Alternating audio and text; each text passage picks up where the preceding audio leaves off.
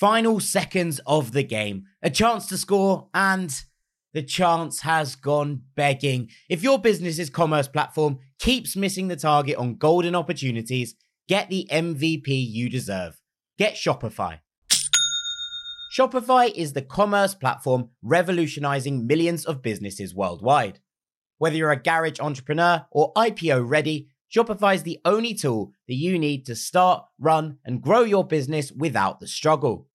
Shopify puts you in control of every sales channel. So whether you're selling signed football boots from Shopify's in-person POS system or you're vending vintage shirts on Shopify's all-in-one e-commerce platform, you are covered. And once you've reached your audience, Shopify has the internet's best converting checkout to help you turn them from browsers to buyers. What I love about Shopify is how, no matter how big you want to grow, Shopify gives you everything you need to take control and take your business to the next level. Shopify powers 10% of all e commerce in the US. And Shopify is truly a global force, powering Allbirds, Rothy's, and Brooklinen, and millions of other entrepreneurs of every size across over 170 countries. Plus, Shopify's award winning help is there to support your success every step of the way. This is Possibility, powered by Shopify. Sign up for a $1 per month trial period at shopify.com slash ranks, all lowercase.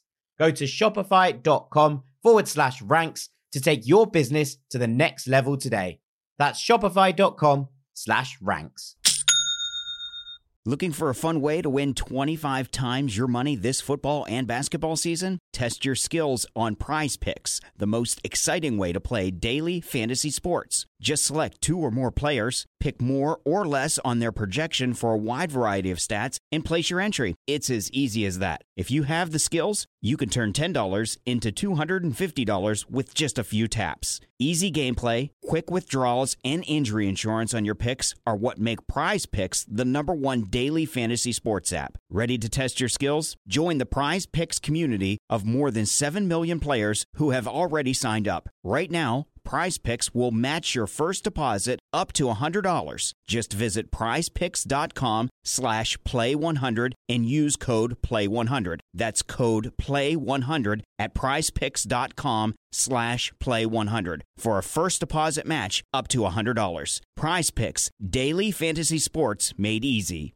Hello, this is international football commentator Derek Ray, and you're listening to the Ranks FC podcast.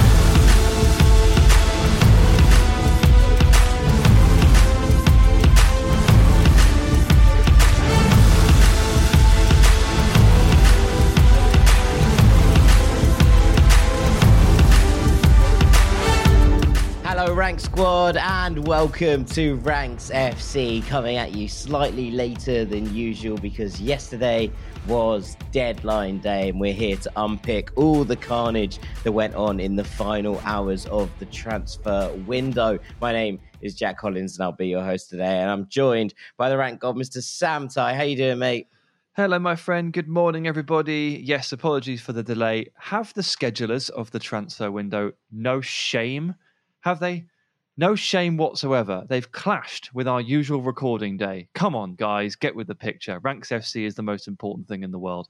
But we've managed to sell through and get it done this morning for you. So I'm pleased to be talking transfers with you guys. Uh, again, I'm, I'm very excited about this episode. Uh, and a man I'm sure that's very excited that the transfer window has come to a close. Our transfer guru, Mr. Dean Jones. How you doing, mate? Yeah, um, bit of a hangover, a transfer hangover, not an alcohol hangover. Um, no, it's fine. I actually feel feel good. It was a very good uh, last two days of the window. It was so much to check out. And look, that's basically what you want. That's the whole point of deadline day. It was in, it was invented to, to be dramatic, and uh, it's still living up to its billing. Um, give people a deadline, and they will panic when it gets to deadline. Um, whether it's taxes, whether it's your homework, whether it's transfers, and it's just absolute guarantee. So yeah, it's fun. It was fun. I mean, the chaos that ensued last night, mostly surrounding Enzo Fernandez's deal to Chelsea Dean, it was carnage from sort of mid evening onwards.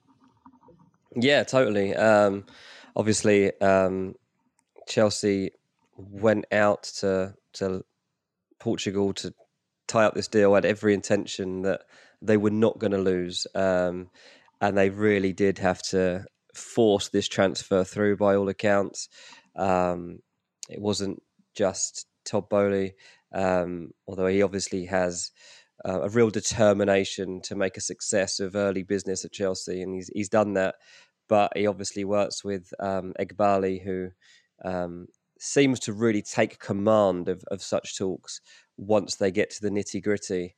Um, and he seems to be quite a fierce character. Obviously, they used to have Marina Granovskaya, um, who had quite the reputation in the game uh, throughout her time at, at, Chelsea, and now it seems that Eghbali is the guy that Chelsea can rely on. Um, yeah, seems like absolute chaos um, throughout the day. It was not. It was not quite an on-off scenario because it it always seemed still on. It was just a case of waiting for this decision to be made and the owners eventually having to thrash things out. And I guess it must have been about about just before ten o'clock, really, before they actually got the breakthrough they what they wanted. And um, as you say, I don't think Chelsea have still announced this, but um, it has happened. Like Enzo Fernandez is a Chelsea player. Benfica um, have announced it, and Chelsea currently, without having anything more, just have an Argentinian flag and a trophy in their bio on both Twitter and Instagram. So that's good enough for me. Yeah. Um, an eight and a half year contract for Enzo Fernandez with an option. So it's basically a 10 year contract, which I joked about on Twitter. But it's funny because when I, I, tweeted, just waiting for Chelsea to announce this on um, to 2033, and I was going to go, like, I, I actually had had a message saying, I've heard that this, this contract is eight and a half years with an option for another year and a half. And I was like, ah, oh, if I put that out now, people are like, that's not going to be believable. I kind of wish I had now, but anyway, um, hindsight and all that. So I put it out as a joke, but it was basically true. Uh, he's basically there for the next ten years. You said on the live stream he'd be uh, signed till 2040. That was so me. You, uh, that was me. I think. Oh, was that you? So. but even still, it doesn't. You know, it'll be amortized. Over, it'll well, be it will be, over by, ten years, right? Yeah, there's so, obviously a pathway here. He's he'll be footballer, ambassador, owner, whatever else. Enzo Fernandez is Chelsea Kylian for life. Mbappe route. Yeah, yeah he's that, Chelsea for life now. Uh, but yeah, it was a mad day, and obviously like that in tandem with Sabitzer um, going to Man United, who suddenly had to find a solution to Christian Eriksen's injury. Um, it just it just made for two really good stories on on, on deadline day. Um, and that's basically what you want. You need a core storyline and then all the other subplots just make up the little bits in between.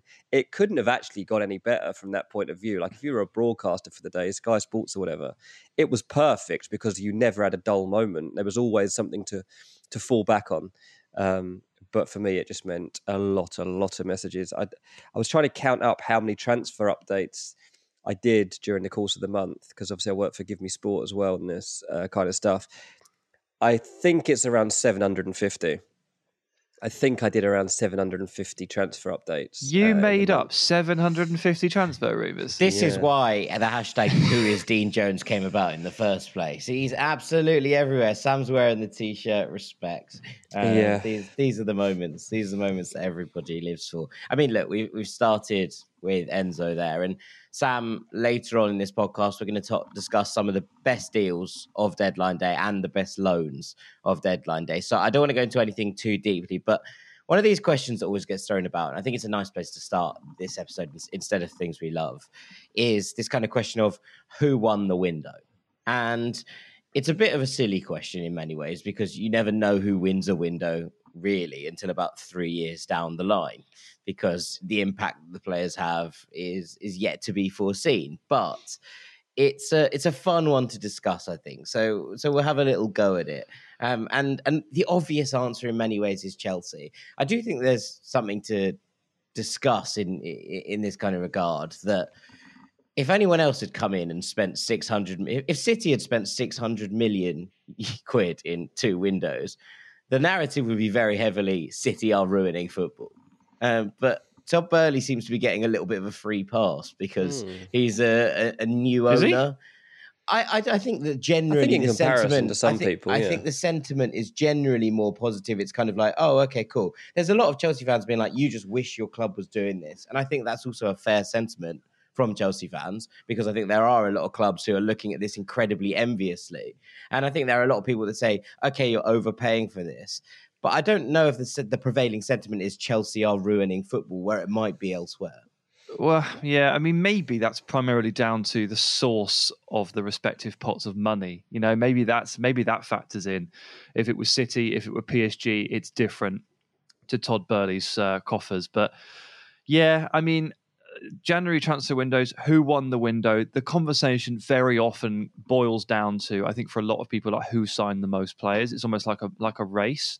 Um, how many can you get in? So I think a lot of people's answer to this sort of question would be a Chelsea, would be a Southampton, would be a Bournemouth, would be a Nottingham Forest once again. Uh, but they're never really going to be my picks. The the good thing about this debate, while you're right, it's stupid um, in terms of a question. It's a good debate to have, but it's a difficult one to have because when it gets to January, everybody's needs are different. So you sort of have to uh, like analyze every single club in their own unique context. And like for me, the team that did the best work this January was Bayern Munich.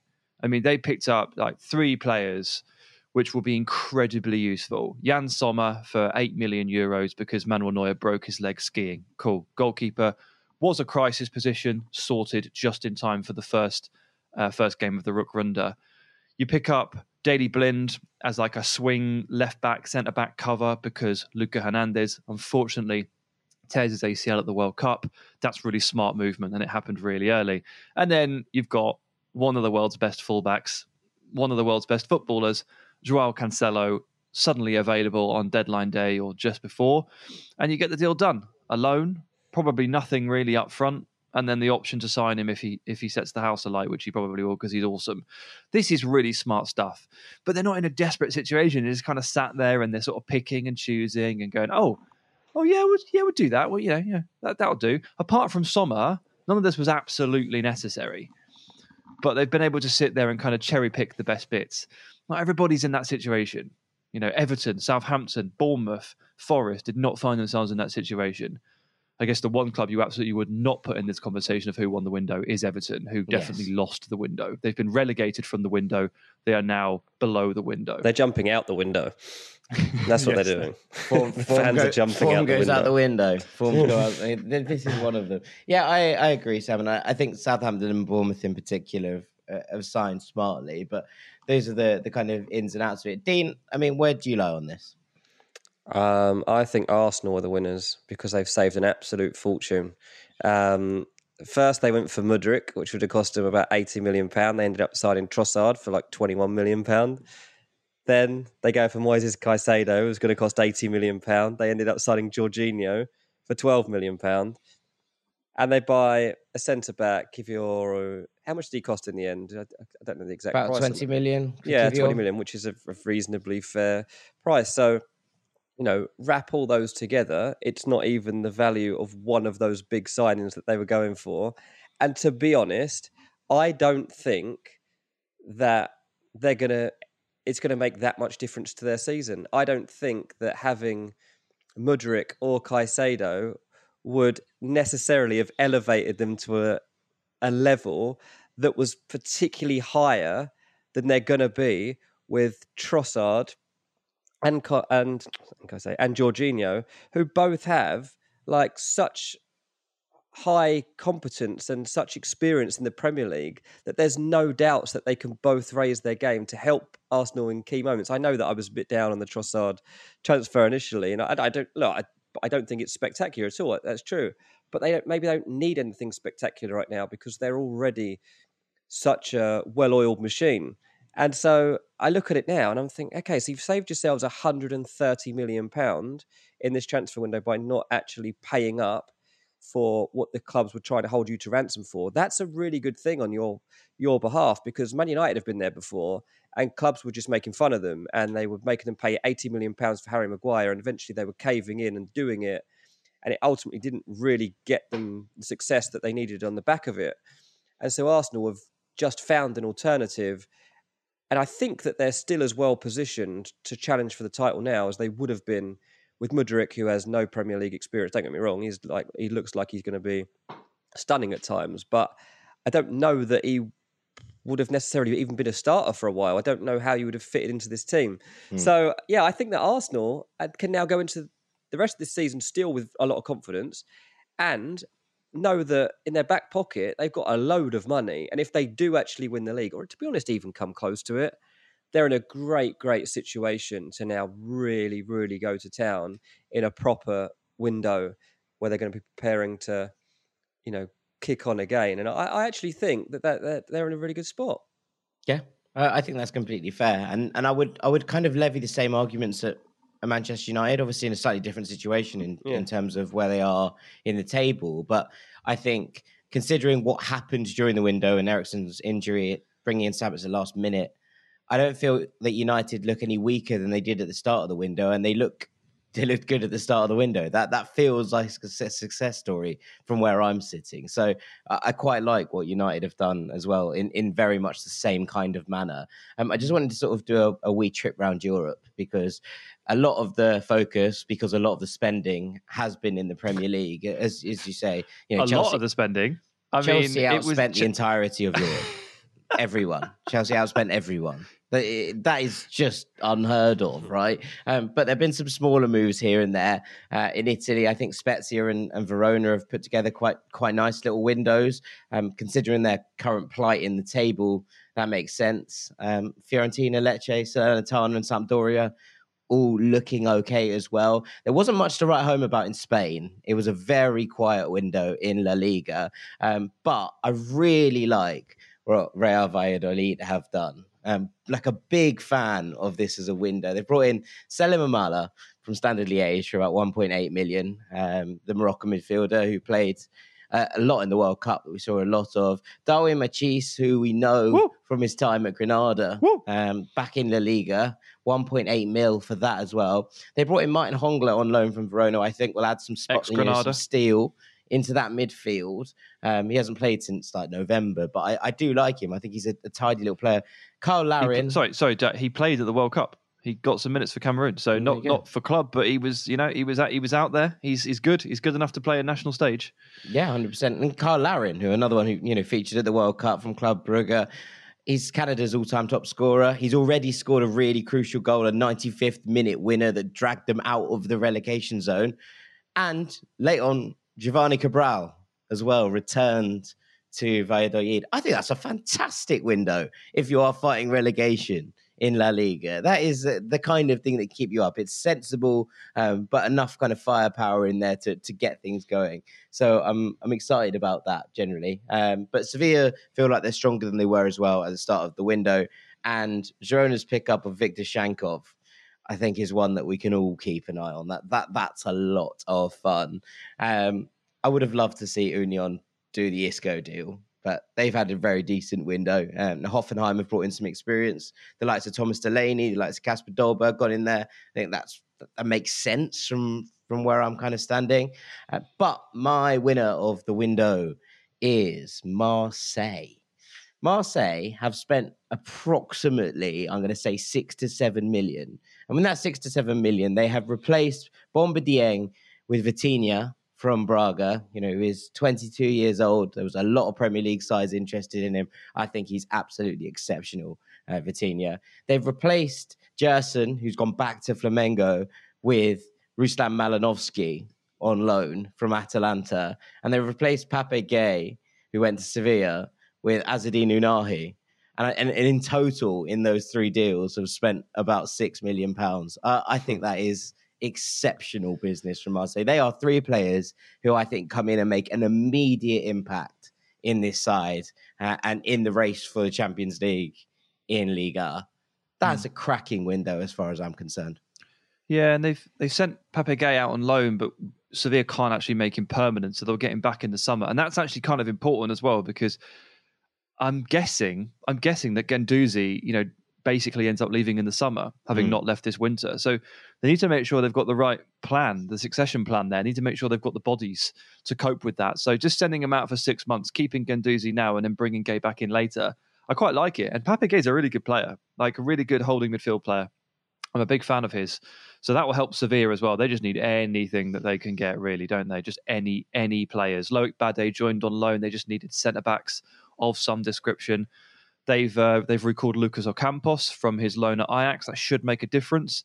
You feel like they've done enough, Sevilla, but then you could argue that on paper they were a top six side and they spent the entire first half of the season in the bottom three. So anything goes over there, right? Yeah, well, we shall see. We shall see. Um, fingers crossed that all their signings don't work out from a Betis from a Betis fan. Uh, right, after the break, we're going to be talking about the best deals of the window and going into them in a little bit more depth. So don't go anywhere. Welcome back to Ranks FC. It's time for our main segment where we're going to be examining the best deals of deadline day. And so, Mr. Sam Tighe, I'm going to hand over to you. Yeah, I mean, look, original plan was to look back at, at, January as a whole, but deadline day was so busy and so frenetic. We thought we'd limit the conversation to just the final stages of the window because there's so much to talk about anyway. And I was originally going to just go, well, who were you know who are the best deals? But I thought I'd give it a bit of a twist. And I've got a top three here. I'll go three to one. And it's about ranking the most impactful January deals. Because I think for, for the most part, in January, you're looking for impact. This is essentially a, an emergency window. Not everyone gets to behave like Manchester City and sign Julian Alvarez 12 months ago today. It's often a case of we are in trouble, we need something, we are screwed. What can we do? So finding impact and finding value are two very different things. And January often is more about impact. So I'm going to start at number three, and I'm going to say Harry Souttar to Leicester City for 15 million pounds. I think this is great. As long as the knee is okay, he does have a torn ACL in his past. This is great. And we were questioning on the live stream, weren't we? What what's going on with Harry Souttar? Why is it? Why is that? Why hasn't this one been uh, unveiled yet? Five, six hours waiting. I reckon they were just taking a good old look at that knee because they're just making sure and doing their due diligence. They've signed him. This is great. We loved Souttar at the World Cup. Lots of heroic defensive actions, lots of those raking passes out the back, and lots of aerial wins as well. And it's not just about the World Cup sample size because we know he's been a star at championship level when he's been fit for more than a year. Because we had Ali Maxwell on this very podcast from the Not, Not the Top 20 pod, talking about his favourite championship players ready for that step up, probably about 13 months ago. And he nominated Harry Souttar as someone that was already ready. So, off the back of a great World Cup, he signed for Leicester. And like this is just something that Leicester really obviously needed, right? I mean, we're at the point now, you look at their centre back core, Soyuncu is just carnage in all the wrong ways.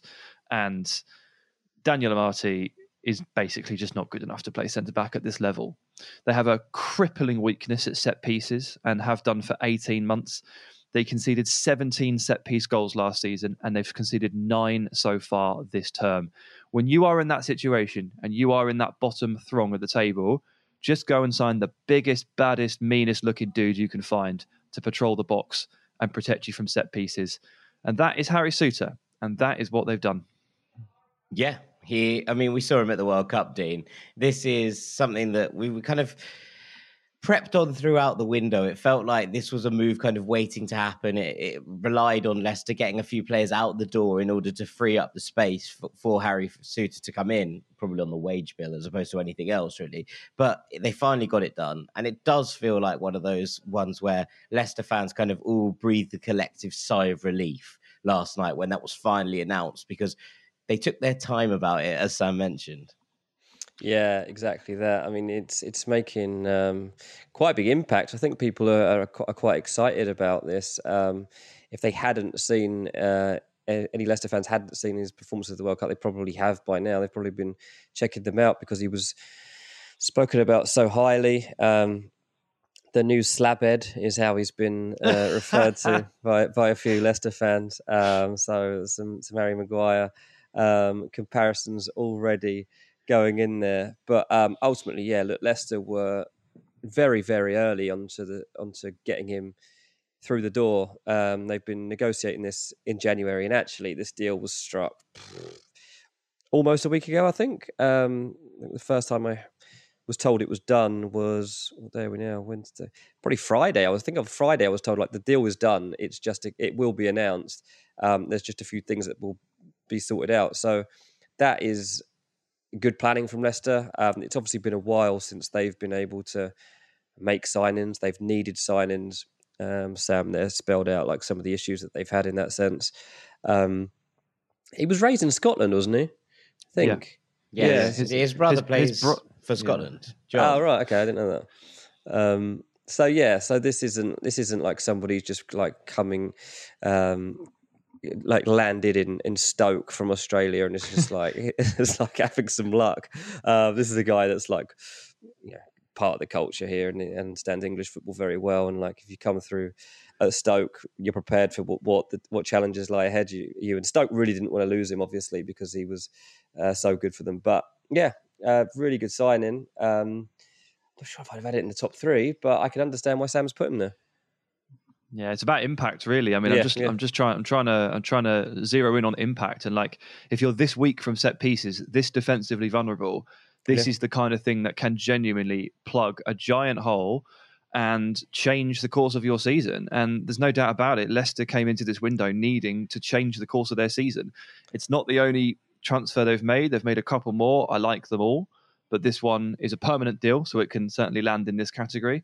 And I feel like centre backs stepping up from the championship, it's a pretty it's a pretty good path. There shouldn't be too much acclimatization.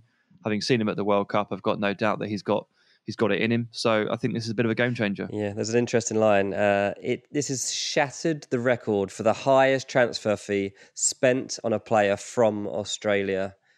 It was Aaron Mooy previously when he moved to Huddersfield in, in 2017. Yeah, that was So- about eight million, wasn't it, or so? I think. Yeah, yeah. So um, well It's- done, Harry Souttar, shattering, making waves across the game. It was also uh, a move that really threw the spending from Premier League to Championship, or, or you know below the below the Premier League clubs, back into a sensible figure, or not sensible, but a, a figure that you'd expect, I suppose, is, is probably more fair because there'd been very few deals between Premier League and Championship sides this window, and we talked about it a bit uh, on, on the post box, Dean, and on the transfer show. The fact that that didn't seem to be a massive pathway for teams this this window. Obviously, we saw Semenyo move from Bristol City to Bournemouth, but it hadn't been something that we'd really kind of seen much of. And with the quality that always emerges within the championship, it's something that, that teams tend to do a little bit more. And and it took for Harry Souttar to to make this move for that fee to get anywhere near the kind of where we'd expect it to be in a Yeah. January transfer window when teams are looking for players who can come in and, as Sam says, hit the ground running. You're looking for players maybe with experience in in the English football pyramid. It, it just that intrigued me as a, as a yeah, kind of yeah, that is a good storyline. point. Yeah, we had looked at that before. Um, uh, there, were a few other players looked at, obviously, in the championship. I think we mentioned Gyökeres and people like that. Um, past Brereton Diaz has been looked at for, forever, but it seems like he's waiting to the end of the season to make his move. But yeah, it's um, it's a it's a good pathway for him. Um, not really much risk attached either for either side. Yeah, absolutely. All right, Sam. Let's move on to number two. Number two is Pedro Porro. Uh, a deal I was incredibly relieved Oh, to hang on, done. hang on. Is this not a loan? Loan with an obligation. Does that Yeah, not? this is- this is a oh, does that not count? This is a okay. They, all right, they, they have they they have they have to sign him. They've got They no are choice. signing. They've got no choice, um, and that's probably a good thing because no stupid decisions along the way may be made, and they might back out for some strange reason. But uh, that's a good point, Jack. It is a loan with an obligation. It's a classic Paratici move, um, very Italian, but here we are, and it's a massive upgrade. Massive, massive upgrade. Um, he's going to change the game for Spurs. Again, we're talking about impactful signings, and Spurs coming up against, you know, let's go with weaker teams, but ball uh, teams that allow them to dominate possession. Spurs really, really struggle to break these teams down because they don't really have much of an avenue in attack from the right hand side. You know, don't have that attacking threat, don't have the crosser. They have Emerson Royal, who's like very timid, sort of wants to pass backwards, doesn't really want to overlap or break forward or or hang on the last line. Porro, he has his weaknesses. He's not a perfect player, but technically speaking, he is superb and he will give them some zhuzh on the right hand side. He will try everything within his power to get that ball into a dangerous area as soon as possible, often and over and over and over again. Why are you grinning at me, Jack? I just want to hear you say zhuzh a lot more. Zhuzh. What is he, a whisk? now, yeah, maybe.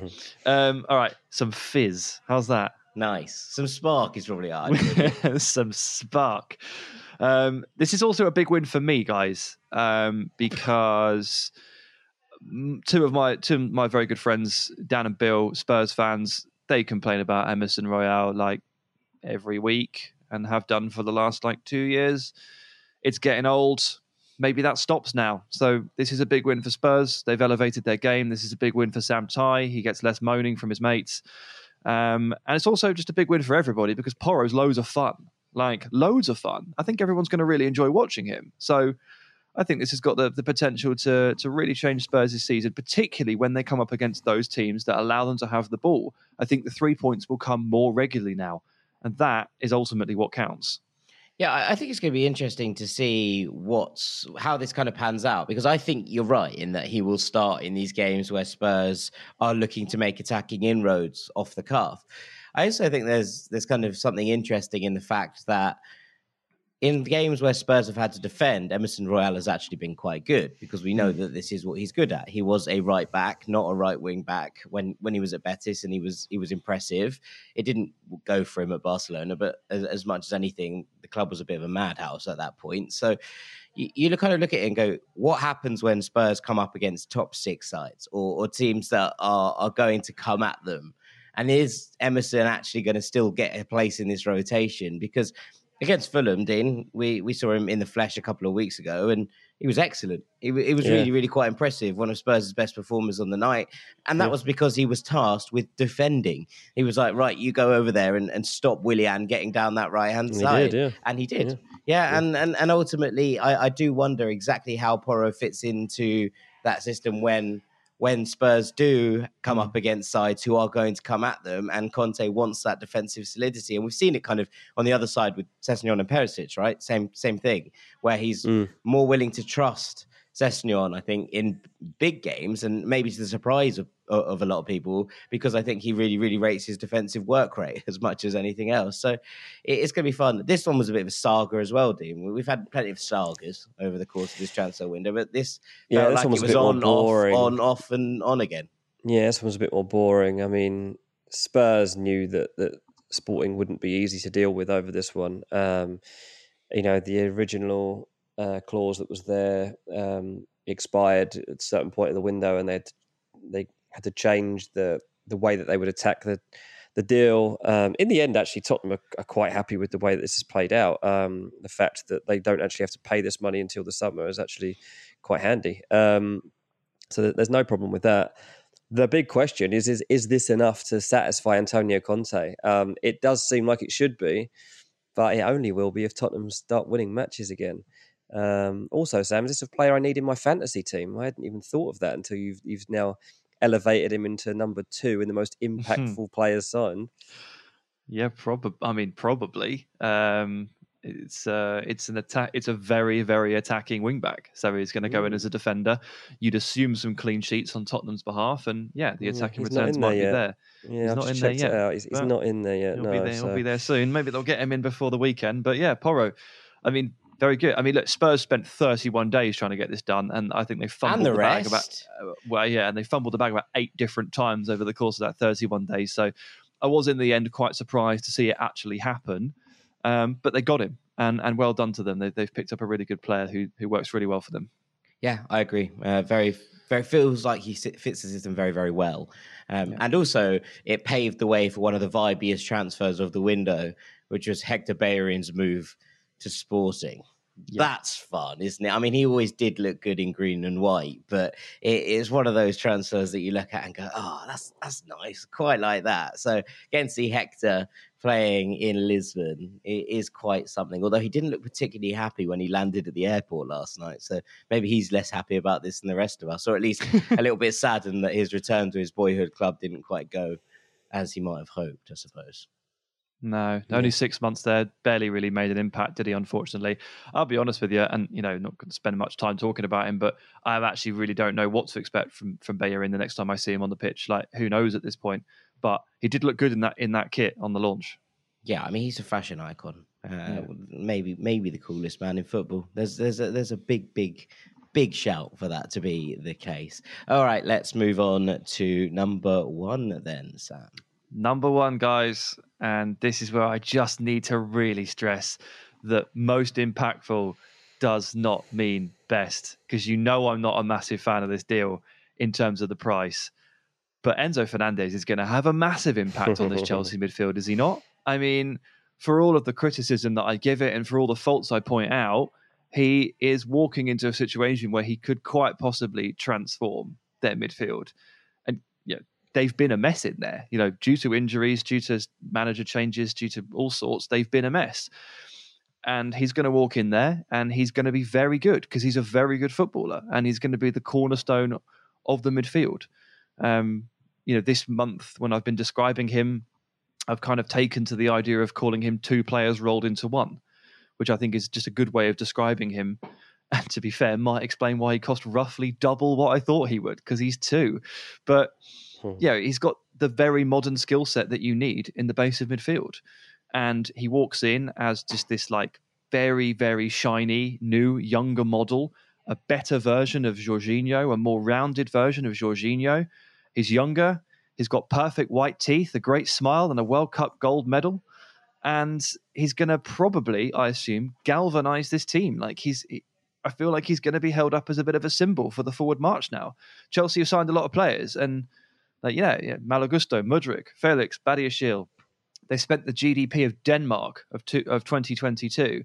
But I think it's Enzo really who can be held aloft as the signal, as the marker for the new era. And he will step in and he will, sorry guys, starting Friday, have a really, really, really big impact on Chelsea. He'd almost certainly get sent off on debut. That's what happens to Chelsea yeah. players who come in to, to, start their start their kind of Hopefully careers. He'll be rested. Fulham. Hopefully he'll be rested after all this. He must be exhausted. Yeah. He, he a very, very, very tiring Tuesday night. You know, late flight, bit jet lag. You know, He's not been announced. He might not be announced. To, he might be, be announced till afterwards, after midnight to uh, midday tomorrow. So that he yeah, might maybe they just announce it on the pitch at half time. I'll accept that. They can do yeah. that. Yeah, even uh, I'll clap. Yeah, if, if he gets brought out for everyone to say hello to, that's okay with me as long as he's not starting yeah, in the middle of the this case. midfield. But I think you're mm. right, and and I also do think that there's a, a kind of question mark here about Chelsea need to get this right around him as well. They they need to give him some protection and some players in there around him who are going to let him thrive. Because yes, he can operate at the bottom of, of these midfields. We've seen that, but I do think you get the best out of him when you're allow you're allowing him to to roam forwards, to get into these areas, to make differences.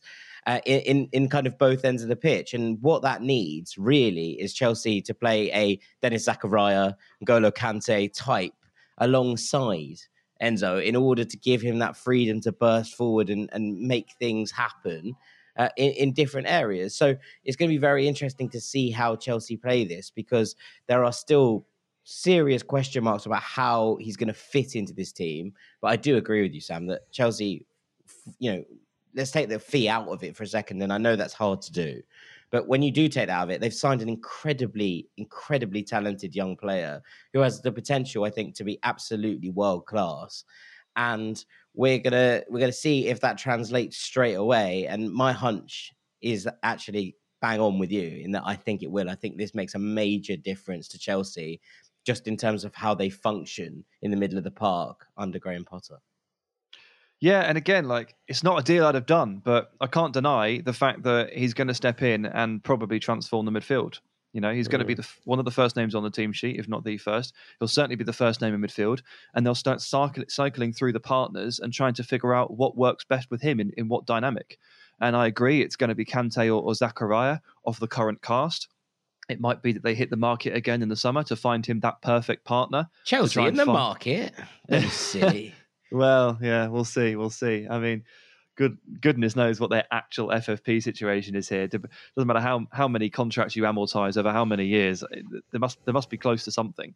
Mm. Um, but this midfield obviously was in need of a refresh. Dean, you've been talking for the last year about how you know Jorginho is coming to the end, Kante is coming to the end. You know, they they were going to have to do something in this area, and they have indeed done it. It's it's happened in January, which I didn't expect. The Jorginho Enzo flip, but it has happened, and they're on the right mm. track. I mean, the only concern I probably have from Chelsea point of view at the moment is like the the squad is becoming so young like mm. that that is probably the one thing I would say. Like you you start to look at the senior players in this squad. Like now Jorginho's gone too. Like that is that's something that Arsenal are actually gaining too, by the way. Like that that seniority and that leadership. Like obviously like they've they've got Thiago Silva and the fact he's 38 it like massively hikes up the average age of this squad. Um, you know, next in line you'd have like Aubameyang and Azpilicueta who just don't have a much future at this club. I don't even think they'll be there beyond the next summer. So you're going into next season. The next, you got Thiago Silva, probably does another year, and then there's Kante. How much does he play? Koulibaly, I'm not sure he's going to be around either because there's a lot of talk about the potential for him to return to Italy. And then you're looking at Edouard Mendy, who also I'm not even sure what his future is. Chelsea don't really Sterling, have, mate. Yeah, Sterling, Sterling. Sterling at 28. Um, is actually got a, one of the most senior, if not the most senior, outfield player that Chelsea have now got.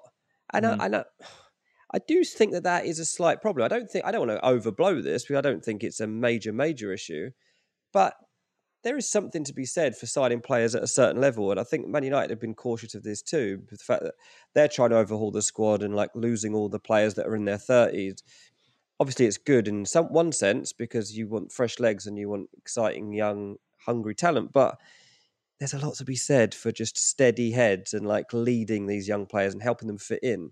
And Enzo will need a little bit of that. Look Kovacic is like what's he 27 or something 28 um, he can do that if he's even playing.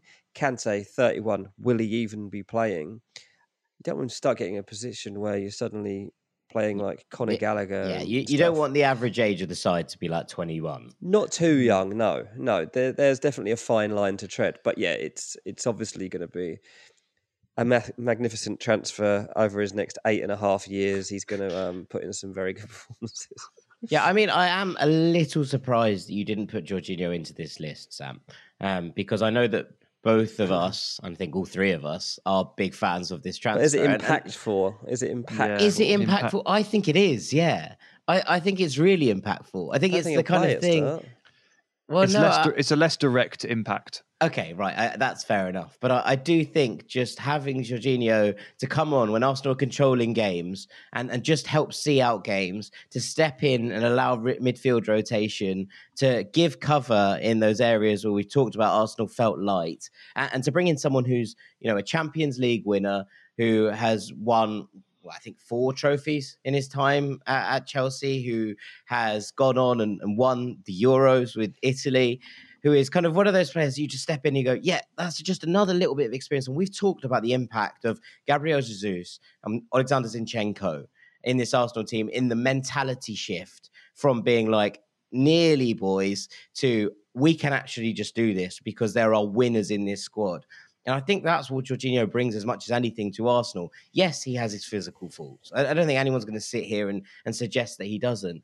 But in just seeing out games and as ball dominant as Arsenal are right now, I think this is almost a perfect signing for a January deadline day to bring in a little bit of experience to help them see out games, to help them in Europe where they have a really good chance, considering how strong the squad depth is, I think, of challenging quite far into the Europa League. In a, you know, in a, Jorginho, I said this on the stream last night. He's always done well in Europe.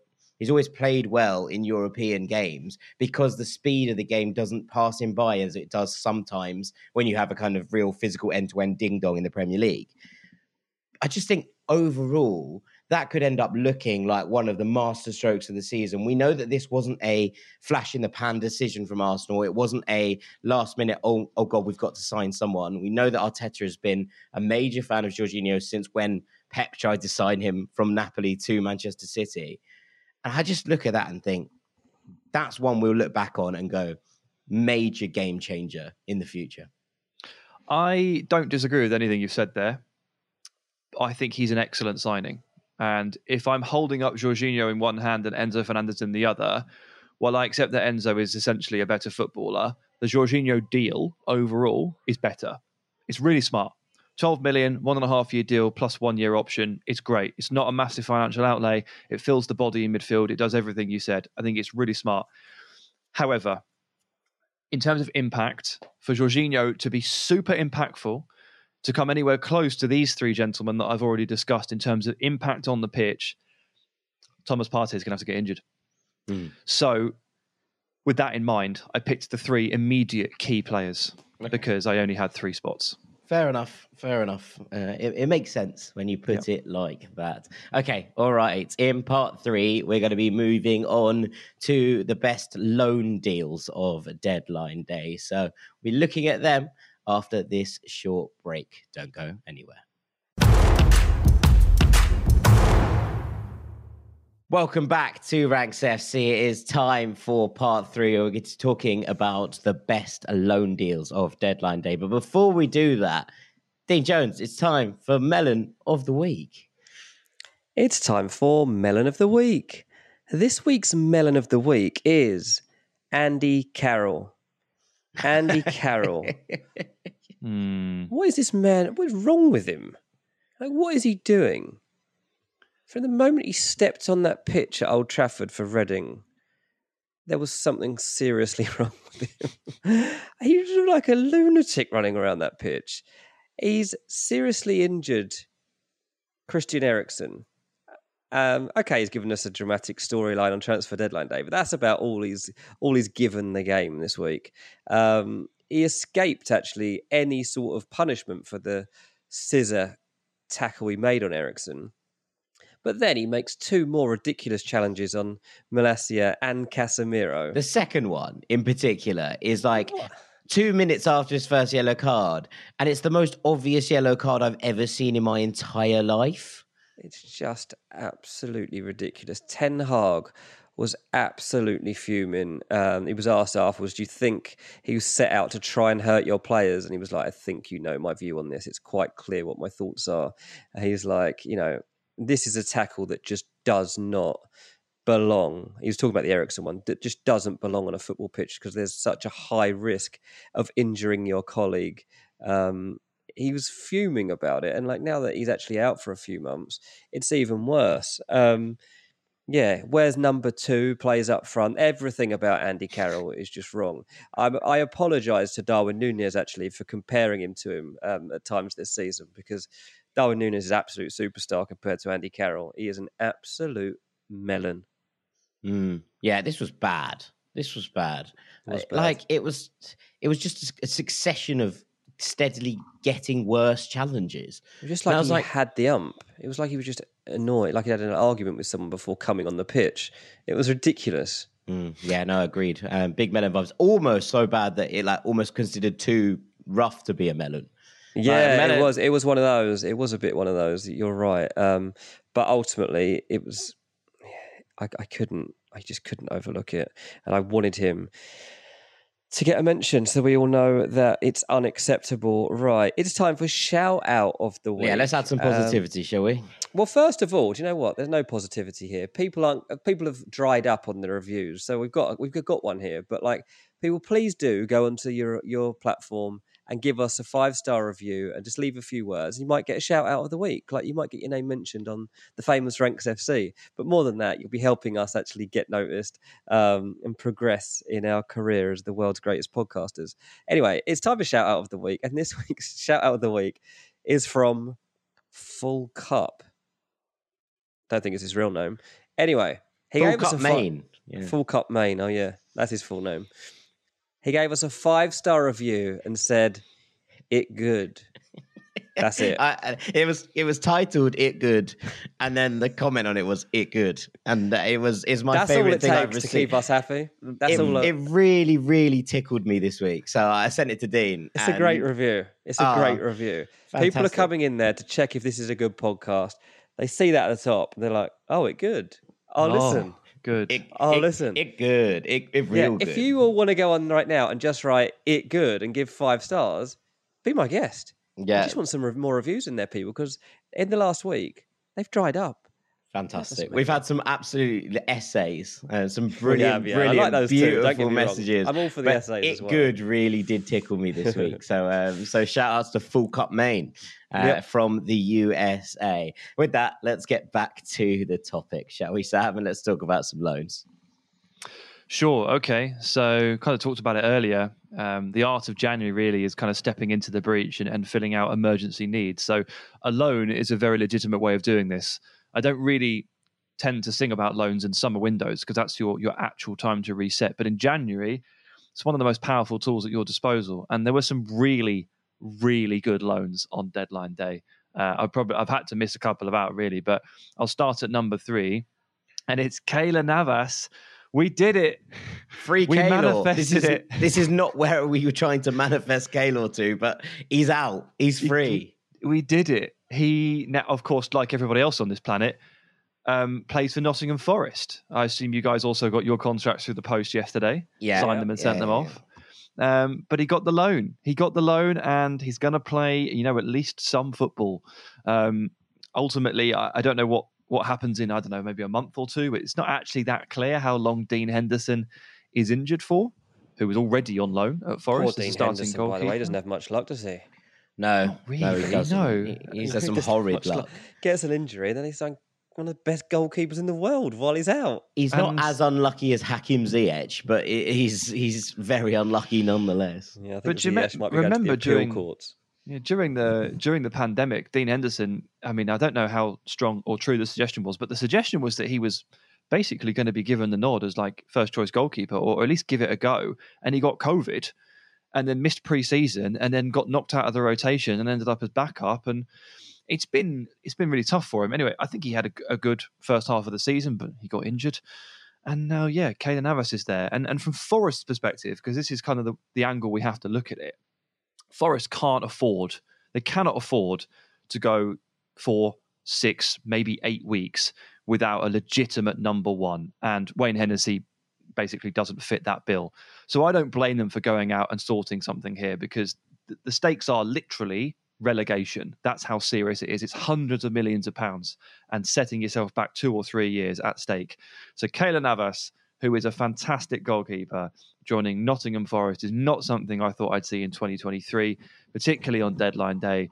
But here we are. That is madness that Keylor Navas plays for Nottingham Forest. That is that's mad. Think of where they were a year ago. Yeah, yeah, yeah. yeah. That It- is it's really crazy. weird. It's um, Hope for everyone, every club out there. Yeah. Things around the corner. It's a it's a great deal. Um, and Forest have 31 players have joined Forest in the last two transfer windows. Now, uh, some of them One have for been every shipped, day of the month of January. Some of them have been shipped out. Some of them are on loan. Some of them play for the under 23s. But still, 31 incomings. The churn, the turnover of players is flabbergasted. Is absolutely astounding. And look, it might keep Forest up, so this isn't criticism, but Mm. it's it's genuinely like astounding the number of bodies that have come through the door at Nottingham Forest at the City must be a it must be a record. Like It, it surely is. It surely It's is. has three to be. squads. No one's ever signed three new squads. the joke was in the summer, oh, they've signed a new team. Then it was they've signed an, a full a full new squad. Now it's three starting 11s almost. It's mad. It's mad. But hey, look, some of them are hits. Obviously, they've had some tough luck with injuries at points as well. Yeah. but yeah, they just couldn't help themselves. They picked up a, a two or three more yesterday for sure. Um, let's move on to number two. And we've already kind of mentioned it in passing here, but I'm super impressed with um, Marcel Sabitzer to Manchester United. I think, I think I'm most impressed with Manchester United's ability to just switch into gear very quickly and actually get this sorted.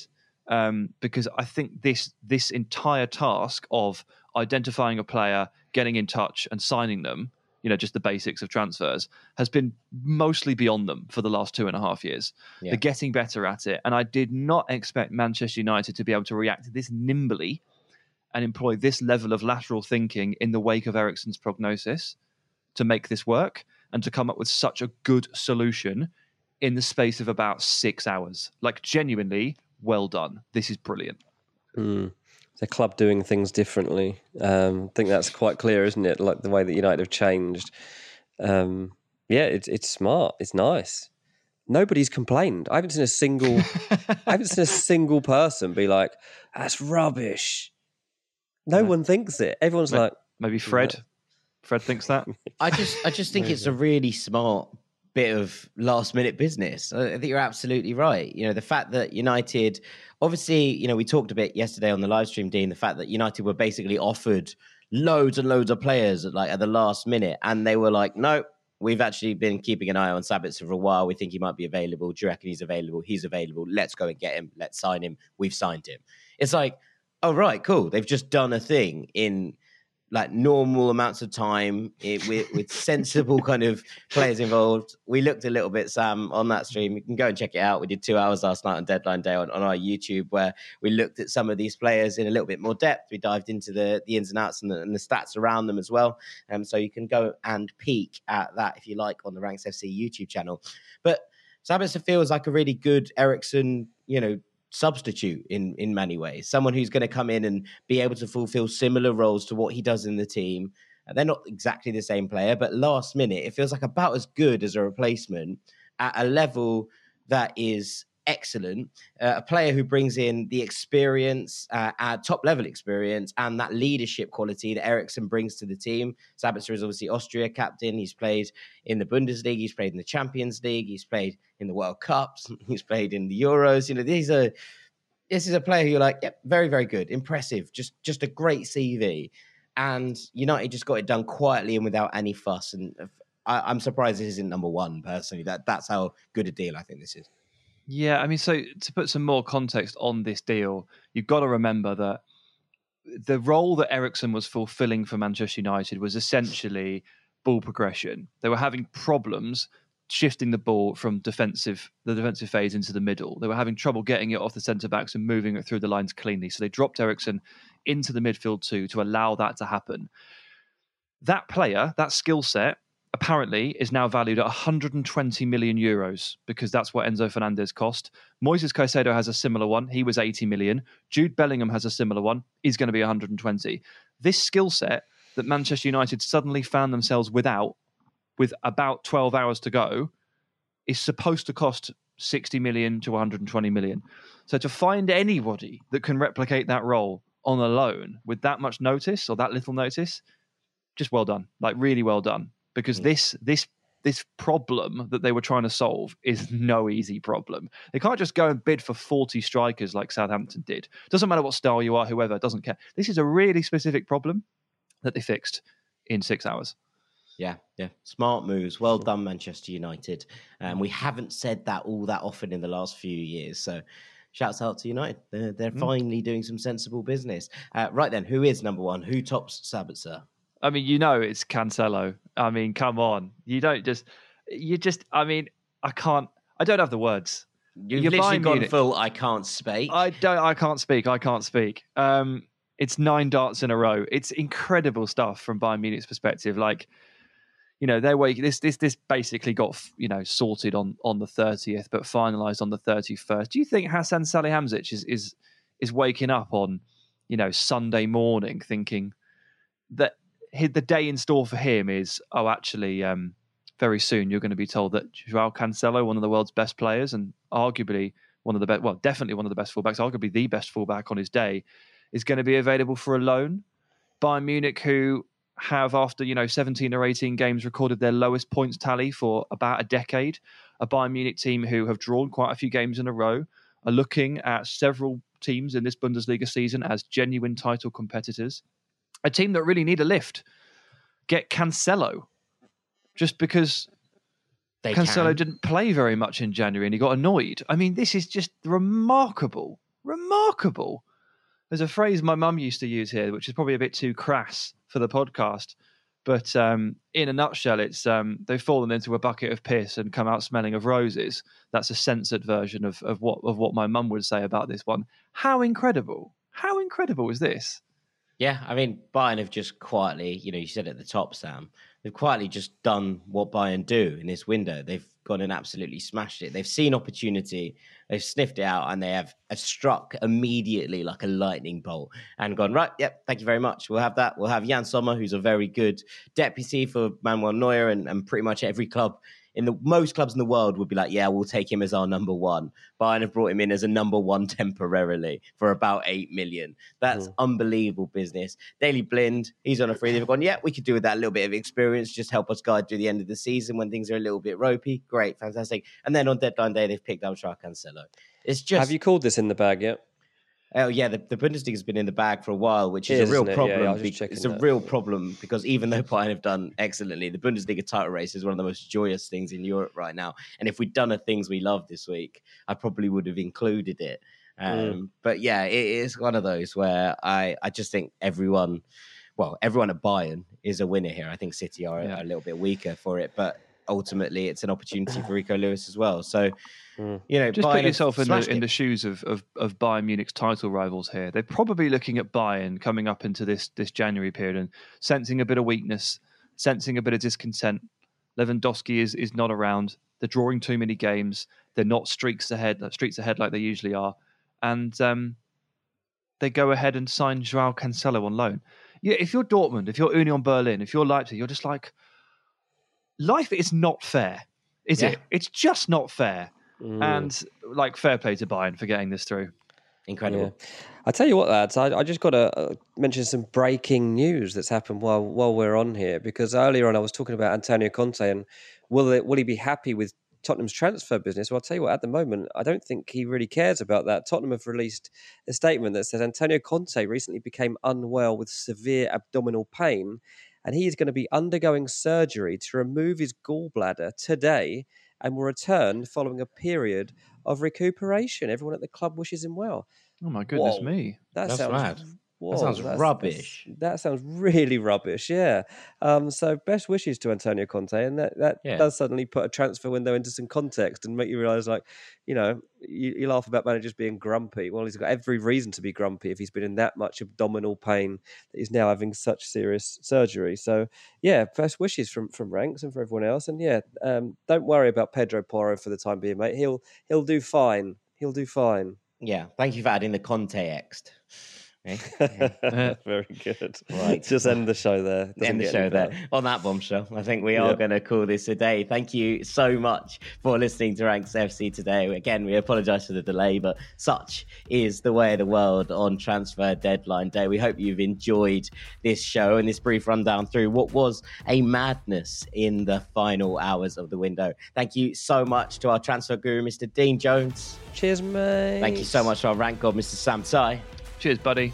I've been Jack Collins, Knave of Hearts. This has been Ranks FC, and we will be back next week, back to normal programming, we promise. See you then, gang. Take it easy.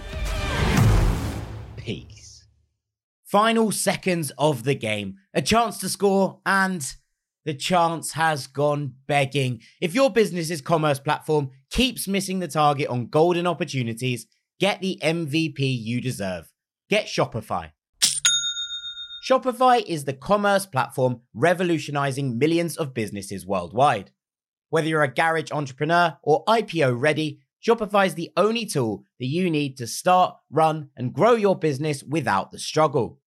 Shopify puts you in control of every sales channel. So whether you're selling signed football boots from Shopify's in person POS system or you're vending vintage shirts on Shopify's all in one e commerce platform, you are covered. And once you've reached your audience, Shopify has the internet's best converting checkout to help you turn them from browsers to buyers. What I love about Shopify is how, no matter how big you want to grow, Shopify gives you everything you need to take control and take your business to the next level. Shopify powers 10% of all e commerce in the US. And Shopify is truly a global force, powering Allbirds, Rothy's, and Brooklinen and millions of other entrepreneurs of every size across over 170 countries. Plus, Shopify's award winning help is there to support your success every step of the way. This is Possibility, powered by Shopify. Sign up for a $1 per month trial period at shopify.com slash ranks, all lowercase. Go to shopify.com forward slash ranks to take your business to the next level today. That's shopify.com slash ranks.